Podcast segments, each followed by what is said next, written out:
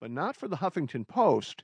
For the last nine months of the campaign, HuffPo added a postscript disclaimer to every article about Trump, identifying him as a quote, serial liar, rampant xenophobe, racist, birther, and bully who has repeatedly pledged to ban all Muslims, 1.6 billion members of an entire religion, from entering the U.S.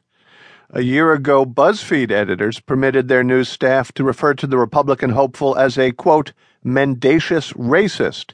And Washington Bureau Chief John Stanton says that privilege hasn't been revoked. If he pursues policies that are racist, if he says things that are racist, we will not shy away from saying as such. And if someone says racist things or does racist things or is proposing policies that are based in some sort of a race based kind of notion, then, I mean, that's what they believe in, so they should own it, frankly.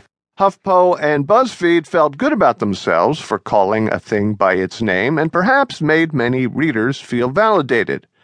But what if something precious is lost in the process, such as precision and trust? On such grounds, no matter what prevarications may be in the offing, NPR, for instance, has no interest in calling Donald Trump a liar. You're right. We did during the campaign explicitly and clearly said that we didn't want to use that word. NPR's Michael Oreskes. We didn't think it added anything to the conversation. I think the most important thing we do as journalists is the reporting the shoe leather, the establishing of accurate facts, and the presentation of them. And anything that gets between us and our audiences about that is to me less significant. Trust of the public, the credibility question.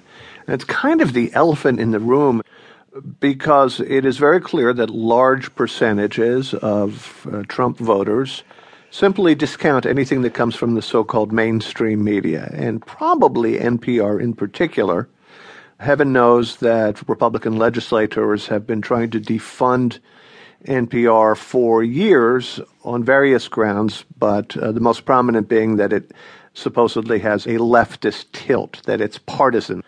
Should we be weighing the risk that by being more direct in our reporting language simply confirms the worst suspicions on the right about the fairness and integrity and credibility of NPR and the rest of the so called mainstream media.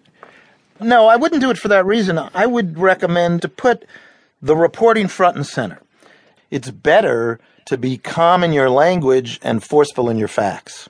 I think we need to engage the audiences wherever we find them, and we do that by respecting their intelligence. And respecting their intelligence means putting what we know out there in front of them and instead of just asserting things and asking them to trust our judgments on it. Kathleen Carroll is executive editor of the Associated Press, which also will shy away from the L word. To counter false narratives, it will rely, as always, on fact checks. I mean, the AP's done fact checks on candidates since you and I were both small children, but what we did differently in the last campaign, and particularly in this one, was move those from being an exclusively separate fixture to adding more of that fact check material into the stories themselves to making sure that the fact checks were completely proximate to whatever was being uttered, like in the same sentence. On the theory that facts are, you know, illuminating, and that there's a robust demand for them. But this election was a bear market for documentable reality. We're fact checking and we're fact checking and we're fact checking. And the audience, in a loud and bold way, is saying it doesn't matter to us. MSNBC's daytime managing editor, Rashida Jones. We did so many focus groups during this election where we talk about the fact that there were gaps between truth and what they were hearing. And the responses were resoundingly, it doesn't matter to us because we care about this other thing that our candidate is going to do. The MSNBC newsroom continued to truth squad the race, of course. Yes. Even though it made us, in many cases, the villain in some people's eyes because we were attacking, we were targeting when in actuality we were doing our jobs. Ah, villainy.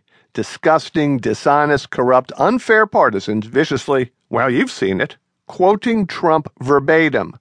The media aren't a fourth estate, but a fifth column of subversives hell bent on making America ungreat. At Trump's rallies, angry followers jeered at the journalists, cursed them, spat on them, even as the media gave Trump